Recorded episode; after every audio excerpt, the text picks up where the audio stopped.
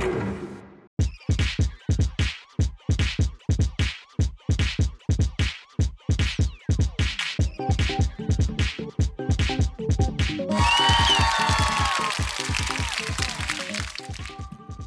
うも、キミ西です。昨日撮ったんですけど、あのー実はですね、まあ、エアドロップがうまくいかなかったっていうのと、まあ、内容もどうかなと思ってボツにして消してしまったんですけど、まずね、エアドロップがダメだったっていうのは、あの iPhone にマイクをつなげて、で、撮って、それを、そのファイルを、あのエアドロップで Mac につなげてガレージバンドで、えーと編集するんですけどなんかガレージやっぱガレージバンドじゃないやエアドロップが進まなくてですねその出てくるんですけど自分の Mac が。でそれであのタップするんですけどなんか待機中っていう感じでずっと進まないんですよね。たまにあるんですけどその時はまあ iPhone を、まあ、再起動すれば治るんですけどなんか最近よくあるなと思ってで結局昨日はまあ再起動もせず諦めたんですよね。なんかねちょっとまあ収録環境環境ってほどでもないんだけどちょっとなんか不安定で。で今日は久しぶりにマイクをあの Mac の方につなげてガレージバンドに直接今入れてるんですけど前にこれやった時にあのずっとね変なキーンって音が入っててなんでかわからないんですけど。エアコンとかも止めてやってたんですがなぜかね入ってて。でちょっとそれが嫌だなと思ってそれからはねあの Mac じゃなくて iPhone にマイクをつなげてやるようにしてるんですけど。もしかしたらあの w i f i とか Bluetooth がその電波がねオンになってるとダメなのかなとかなんかそういう話前に聞いたことがあったんで。なので今日は一応、まあ、w i f i も Bluetooth もオフにしてえっ、と録音してます。だからまあこれでねやってみてまあダメだったら、えー Mac につなぐのはダメかなって、まあ、Mac 買い替えれば治るかもしれないんですけどそれまではちょっとダメだなって感じですね。でねやめたネタっていうのは今日またちょっとどういう感じかあの適当にねちょっとダイジェスト版じゃないけどそんな感じで喋ろうかなと思ってるんですけどえっ、と昨日喋って、えーやめたネタ消しちゃったネタっていうのは AKB と乃木坂の違いっていう、えータイトルでやったんですよ。これは何かっていうとあのーて言ったらいいのかな。まあ AKB はもう正直普通の人にとってはねまあ僕なんかもそうですけどあの誰がいるのかよくわからない。指原さんもでさえねもう多分卒業してるのかな？っていう感じで前田敦子とかはもうとっくにいないしね。こじはるとかはいるのっていう感じなんだけどまあそんな感じでだけど AKB って結構まだシングルも売れてたりしてまだ100万枚とか売ってるらしいんですよね、まあ、そこにそのシングル1枚あたりに、えーまあ握手券商法なわけですけどもちろんね。そこにその参加してる対象になってるメンバーの数が100人とかいるんですよね、まあ、だからその未だにその全盛期をとっくに超えてるけど100万枚売ってるっていうまあすごいんですけどそれ自体は。でまあ AKB はちゃんと見たことはほとんどないんですけど乃木坂えっと2年ぐらい前にねちょっとそのダウンタウンの浜ちゃんのお正月の番組に出ててその時出てた人たちが面白かったんでそこからちょっとまあ YouTube をなんていうのこうあさってねその前の今までのやつを結構、えー見たんですけど、まあ、そんなちょっと経緯があったんで AKB と乃木坂のなんかこう決定的にここは違うなっていうのがちょっと思ったことがあったんでそれを喋ってたんですよ。で何が違うかっていうとその2つがね一言で言うと野生と養殖の違い。って感じですね。野生に野生に対して養殖っていうのが合ってるかどうかわからないですけど。まあ野生っていうのはどういうことかっていうと AKB の方が野生ですね。これはねえっと AKB の場合は今はやってるかどうかちょっと分かんないですけどあの全盛期の時はなぜこれをテレビでやるっていうくらいねそのなんだっけ総選挙を何時間も中継してたと思うんですけどあれがあることでその朝ライに参加してるメンバーの人たちは自分で自分をこう売っていかなきゃいけないっていうそういうなんか仕組みなんですよねあそこは。AKB の場合は。だからそのグループよりも個人をその優先するというか自分をこうどう見せるかどう売っていくかっていうその自分の方を優先するっていうかね。まあそういうのが OK なその何グループというか仕組みというかなんですよね。でそれに対してまあ乃木坂は養殖なんですけど養殖っていうのは、えー、どどういうことかっていうとまあ野生に対してね、えー、まずそのえー、なんだっけ。AKB みたいなその総選挙っていうのはないんだけどでもあのー、同じようにその毎回シングル、えー、が発売されるたびにね誰がそれをやるかっていうその選抜メンバーっていうのがあって、えそれにね、え、選ばれるかどうかっていうのは結構その大事なわけですよ。でさらにその選抜メンバーに入っても20人前後毎回いるのでその中でねそのセンターになるかとかあと1列目から3列目まであるのでその前の方に行けるかっていうところでなんかその選抜メンバーの中でも序列みたいなのがあるんですよね。だからまあその個人戦みたいなところもあるんだけど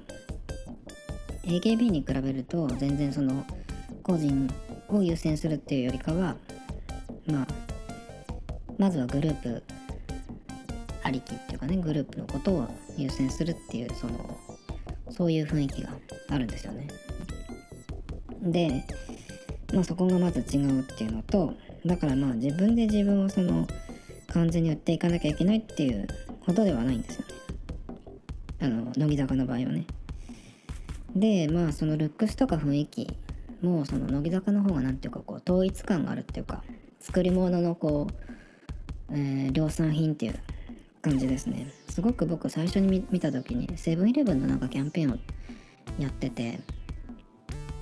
なんか入り口のところから中もそうですけど同じ制服着たなんかその人たちがこうずらっとね出てる写真があったんですけどなんかそれを見た時にすごい作り物感があるなっていう感じがしたんですよね。こんな人いないこんな女いないよっていうようなのがまあそのアイドル好きに受けるんでしょうけどそのアイドルの王道っていうかね。昔からそうじゃないですか。あのー、その時はリアルタイムで見てないですけど80年代のアイドルとかってその昔はその頃の時代って何て言うのこうトイレアイドルはトイレにも行かないとか平気で言ってたようなね。そんなことあるわけないのに。だからなんかそのぐらいこう嘘なんだけどそういう嘘の存在をやってるっていう感じで。そういう意味で言うと割とその AKB に比べると王道のアイドル王道の作り物っていう感じですね、まあ、そういうところがちょっと野生と養殖っていう感じで、えー、違うところですね。でそのまあえっ、ー、ともう一個ね決定的に違うのは野生と養殖だとどう違ってくるかっていうことなんですけどえっ、と AKB 野生の方はですね、まあ、自分で自分を売っていかなきゃいけないっていうところがあるので割とその何て言うかな経営者みたいなそういう人が、えー、出てくるような土壌があるっていうかねそういう性格がある雰囲気っていう感じがするんですよね。だからあのそれぞれがその自分で自分を追っていってその選挙で勝っていく勝ってきた人たちっていうのはなんかそれぞれがこうみんなみんながその株式会社自分の社長みたいな感じで。だから実際に AKB なんかはその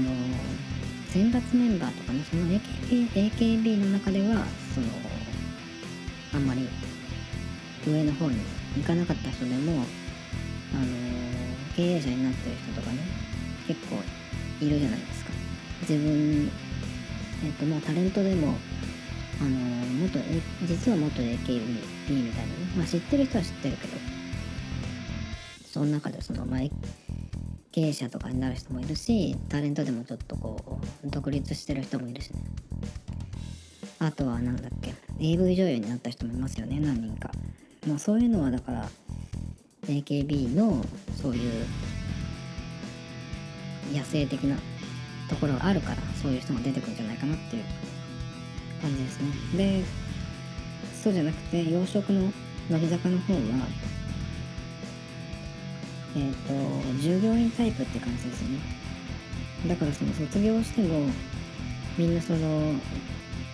大体芸能活動してる人が多いんですけどまあだからどっかその別の会社に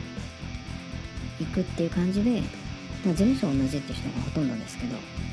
まあだけどその乃木坂から外れるっていうことで言うと別の職場に行ってまたどこかで、ね、従業員を続けてるっていう感じのその転職の仕方というかっていう感じなんですよね。だから経営者に、えー、なるっていうことよりも従業員から従業員に変わっただけなので別の従業員になになっただけなので何ていうのかなこうあんまりこう体制しないというかね規模がちょっと小さくなるっていう感じなんですよねソロになると。だからあのタレントでも指原さんみたいなねああいう人は出てこない感じがしますよね。あの乃木坂からは。でね今までこの乃木坂に行ってえっとなんだっけ卒業した人大体みんなそのなんか女優になったりとかしてまあタレント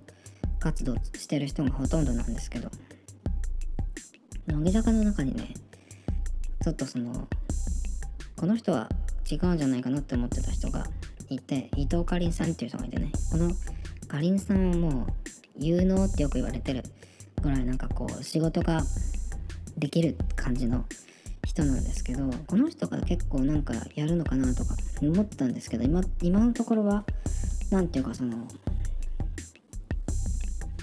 まあタレント？うん。暇なタレントみたいになっちゃった感じで。まあなんかその乃木坂周りでなんかたまに出てるみたいなね、えー、感じですけどなんかこの人はもうちょっといろいろその経営者タイプになるのかなと思ってたんですけどまあどうもそうじゃないっぽいなっていう感じがしててやっぱり、うん、優秀な従業員っていう感じですよね。だからやっぱり、えー、乃木坂からは指原みたいなタイプのタレントもそうだし、あのー、経営者になった川崎希川崎希さんですか。あの紐みたいな旦那がいますよね。ああいうなんか人も出てこないですね。川崎さんは確かあのグループにいた時から通販サイト始めたって言ったっけかな。出て出てからすぐかな。で今までねずっと事業家としてやってるんだからすごいですよね。だからなんかそういう、うん、行動力とかセンスもあるんだなっていう。感じですよね。そういう人はねなんか乃木坂からなんか出てきそうな感じは全然しないですよねやっぱり。でもね一人だけ唯一一人だけね例外がいるんですよ。それでも乃木坂にその従業員タイプじゃない経営者って言ったらいいのか分かんないけどちょっとそれとはまた違うかもしれないけど川尾さんっていう人がいてその人がね割とそのグループにいる時から何て言うかなそのサブカル趣味みたいなのがある人でビレバンとかああいう系のうん趣味がある人でやっぱりね乃木坂にいるとちょっとそういうのってなかなかやりづらそうだったんだけど、そこを出てから結構なんかそういう自分の好きな分野でまあなんかやってるっていう感じなんですよね。でであの卒業してからすぐぐらいに吉田鋼さんのなんかショールームの番組に出てて結構なんか面白かったですけどね。そこで結構そのまあそういううん分野の何て言うのかな。その趣味感みたいなのがよく出てましたけどね。でなんかねその好きなことをやってでしかもねちゃんとねこの人ね稼いでるっぽいんですよね。それがなんかさすがだなと思って。違うなっていう感じ。どっかどっかで読んだんですけど乃木坂時代より稼いでるみたいなね。ことを言ってました。でなんかでも川越さんって人はあの選抜にそんなに選ばれるような人じゃなかったんでまあ乃木坂の時がねそんなに良くなかったのかなと思いますけどね。結構そのトップの方のメンバーは多分年間1億ぐらい稼いでんじゃないかとかって言われますけどどうですかね。そのお金の出し方っていうのもその雇う側からしたらまあ辞められたら困るからまあまあそのお金はしっかり出すと思うんですけどあんまりその出しすぎると今度何て言うのかなそのアイドルだからそのカモにするやつらに妬まれるというかね。その最初はやっぱりその子供っぽい、えー、その弱そうに見える人が好きじゃないですかやっぱアイドルファンって。なんかだ何にも知らなそうとかさ何でもこう言うこと聞いてくれそうみたいななんかそういうそう妄想を持ってる人たちが結構、えー、カモにされてるっていう感じなんですけどやっぱお金持ってくるとそういうのってなくなってくるんで、えー、やっぱりねそのトップのメンバーとしてしっかり稼いでもらうためにはねあんまりその何て言うのかな金持ちっぽい感じが出ちゃうのもちょっと違うかなっていうそういうとこをちょっとコントロールしなきゃいけないとこもあると思うんですけど。あと男ですよね。男その恋愛でダメとかってよく言うじゃないですか。だけどあれってその単純にその握手券を一人で何枚も買うようなねそういうガチファンガチ恋ファンとかいますけどそういうなんかカモにしてる人たちにうーん何ていうのかなこう裏切った感が出ちゃう？っていうのももちろんあるんだけどあの女の人の場合ってやっぱ男ができるとガラッと変わっちゃう人が結構いるんですね。基本的にやっぱ受け身の人が多いからっていうか。だからそういう影響もあるから男はねつけたくないっていうのもあると思うんですよね。何の話だっけ？川間さんか。だからね川越さんはねえー、っとまあ乃木坂時代よりしっかりその自分が好きなことをやりつつもちゃんとね前よりも稼いでるっていうのがねあの、この人は違うなっていう感じがしますね。それで結構自己プロデュースもなんか大げさなその嘘っぽいあの自己プロデュースずっと演技しなきゃいけないみたいなよくあるじゃないですか。カリスマ商法みたいなね。なんかそういうのじゃないんですよ。自分のなんかその無理のない感じだけどしっかりそのよく見える見せるような感じもやってるっていうね。そんなに派手じゃないんですけどねやってることは。だから卒業生で唯一僕はちょっと注目してるのはこの川越さんですね。他の人とまるで違う本当だから自己プロ自己プロデュースってやっぱ誰でも今大事だと思うんですけどこの人は本当上手だなと思いますね。なんかそのうーん何て言ったらいいのかな。自分のこう嘘の姿を作るとかっていうのじゃなくてそういう感じじゃないんだけどすごくその身の丈に合った感じだけどかりこう綺麗にとかよく見せるっていうプロデュース力上手だなと思いますけどまだでも21とかそんぐらいじゃないですかね。すごいですよあの人頭いいんだなって感じ。自己プロデュースっていうとねよくそのグループの中の一人のメンバーなのにそのプロデューサーみたいになってねあれこれ口出すみたいなこう思い通りにならないと気が済まないとかさ。あとなんかその大プロデューサーにうなんていうのこう口が聞ける直電ができるみたいなそういうなんかホットラインを持ってる人ってなんか AKB の人とかも常にそういう人がいるみたいなんですけどなんかそういう人がねあの何でもかんでも決めるみたいななんかそういうのとは全然違うんですよねこのバーガさんのやつは。あのねそういうなんていうのかなまあ騙される人って、まあ、大げさなものとか悪趣味なものでもこうすぐになんかそういうの見せられると圧倒されるとかねすぐ言うんですよ。で世界観とかね世界観はよく言いますね。騙される人ってねよく分かってないのになんかそのこういう時はこういうのを言う言うっていうなんかそのテンプレがあるんでしょうね。あと妥協しないとかさ。あのこだわりとかぶれないとか。あと表現者とかよく言いますねそういう人は。こういうワードをね真に受ける。でその騒ぐからすますますカモにされるっていうね。あのなんか芸能人が表現者とか言ったり言われたりするともう大体終わりですよね。アイドルが表現者とか言ったらもう完全に終わってますよ。まっちゃんがねえっとねダウンタウンのまっちゃんがねあのどっかで言ってたことですごい納得したことがあったんですけど AV 女優がなんか作品とかねそう言い出すともうダメだとかって言ってたんですけどまさにそれですよ。まあ、カリスマ商法とかもねもうとっくにそのえー、終わってる時代なのにねまだやってるとこもありますけど誰それの再来とかさ。か今までにあったものをこうなぞったようなものばっかりなんですけど大体ね。あのお笑いとかもそうですけどお笑いなんか特にそうですね。今までにやったものをえっ、とはやれないじゃないですか。誰かがやってるものっていうのはもう一回やってるからその受けないわけですよ。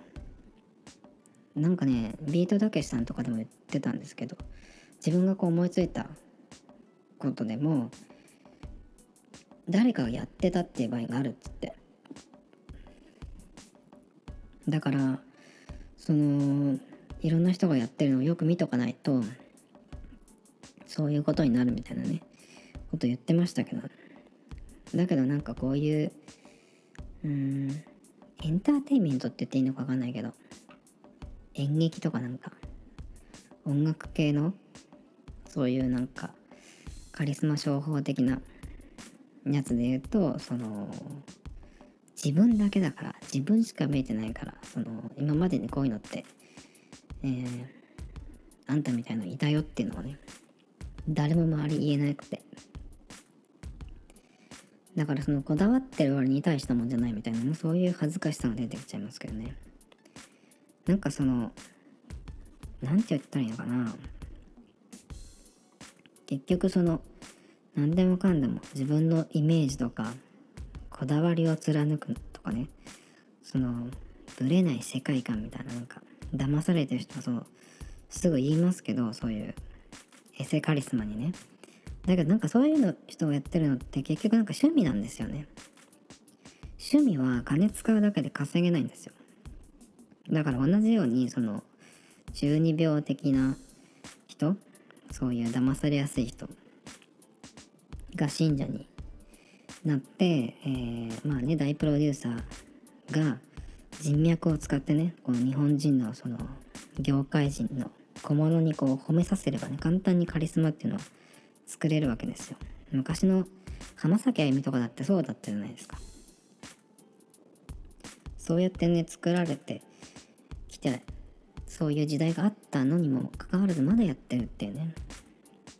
でねおかしいのはねそういうふうになんかそのカリスマ商法がうまくいってくると第2段階があるんですよ。その第2段階何かっていうとえっ、ー、とまあ第1段階はだからそのまずその信者になりやすい人騙されやすい人をその何て言うのかなメディアの力とか他のその業界人とか芸能人を使ってこうだんだんこう持ち上げていってねあの価値のないものをあるようにこう見せていくっていうのが、えー、うまくいくとそのすぐ圧倒されるとかっていう人たちがさあの信者になっていくわけですよ。ここが第一段階ですね。カリスマ商法。第2段階はこれがであのうまくいくとその何て言うのかな騙されてる人、えー、カモにされてる人がこういっぱいこう見えてくる数字としてもそうだしえっ、ー、とまあ人数もねそう見えてくるんでそうなると今度はねなんか真面目な人がその社会現象だみたいにね動き出すんですよ。でね真面目な人たちがね真に受けてそれをなんかクソ真面目にねなんか考えたりするんですよねそれを扱って。なんて言ったらいいのかな？なんでそれを NHK スペシャルみたいにするのみたいなさ。そういうのもあるんですよね。まあさっき浜崎あゆみの話もしましたけど小室哲哉とかだって昔はそうだった。まあなんかものすごい天才みたいに言われてさ。だけど今聴いてみなよっていうような音楽を。結構あれですよ。そうでもないですよ。なんか売れてる時のその勢いみたいのでね何でもありみたいになっちゃうんですよね。だからねそういうのって何て言うのかな。勢いでさこの価値のないものをあるように見せてる人ってのは必ずいるんですよね。で一人のこだわりとかでなんか物作っても結局は所詮一人でやることだけだからだから今音楽業界とかもあのー、コラボとかフィーチャーとかしていろんなねそのジャンル関係なくいろいろやったりとかしてるんですよね。ファッションとかもそうですよね。でもなんかファッションの方はうーんコラボっていうのがそろそろどうなんかなっていう感じがしてきましたけどなんかそのわざとらしさがちょっと出てきちゃう？音楽に関してはねまあジャスティン・ビーバーとかもすごいいろんな他のなんか DJ とか他のアーティストの、えー、楽曲に参加したりとかねしてますよね。だからああいう風でやるとこうミックスなミックス感が出て全然その掛け算になっていくんで。やっぱり今一人だとちょっとなかなか弱いですよね。そんなにものすごい大天才みたいなのが出てくるってことはないんで、まあ、ビリー・アイリッシュみたいなのも出てきましたけど、でもあの人でも結局多分一人でやってるって感じじゃないですよね。お兄さんがその、作曲家としてまた才能がある人だから、日本人がね、そういうのなんかそういう、すぐね、文章とかに従うんですよね。騙されないためにはね、あの、今今までは結構テレビを見てるとねそういうのに騙されるとかって言ってましたけど今はテレビだけじゃなくてネットもそうですよね。ネットも見ない。そして、まあ、見るところを、えー、考えるというかね。ヤフーニュースとかさああいうの見てる人なんて本当に騙されに行ってるようなもんだからさ。あとはねえっ、と拡散されてるもの？YouTube とかインスタとかでもそうだけどああいうのもいちいち見ない。気にしない。それからねあと騙されないために一番大事なのは文章とか言葉を無視すること。数字で判断する。これですね。もうこれができるようになるとっていうかそういう癖がつくようになると、まあ、簡単に騙されないっていうかね。大体なんか騙される人っていうのは言葉で騙されるって言葉とかね、まあ、動画とかもそうですね。動画なんかもう今嘘ばっかりじゃないですか。写真とか画像だとその修正があるからっつって動画の時代みたいになってきたとこもあるんですけど。動画もね結構インスタとか見てるとひどいですよね。インスタの広告なんか本当詐欺だらけじゃない？まあいろいろやり尽くされてるんでね。なんかそのこだわってなんかをそのものを作ってるのかちょっと言っても知らないでこうやってる誰かがやってたことを、え自分のアイデアみたいにねやってるっていうそういう恥ずかしさもあるよね。納得いくまでやっても結局それは睡魔でしかないっていうかね。自分の中だけの話っていうなんかこれを言ってると様式のことを思い出すんですけど X とかももうもはやそうなんじゃないかなって感じがねしてきちゃいますね。再結成後にね古い曲を超えたものもないしね。まあそんなことをね昨日は喋ってたんですよ。で喋ってたらそのこういうネタってまあもういいやと思ったんですね。その時の消しちゃったんですよ。っていう説明をしようと思って今日喋ってただけなんですけどね。まあ30分ぐらいこれでもう喋ってしまったのでまあ今日は普通にこれでいいかなっていう感じですかね。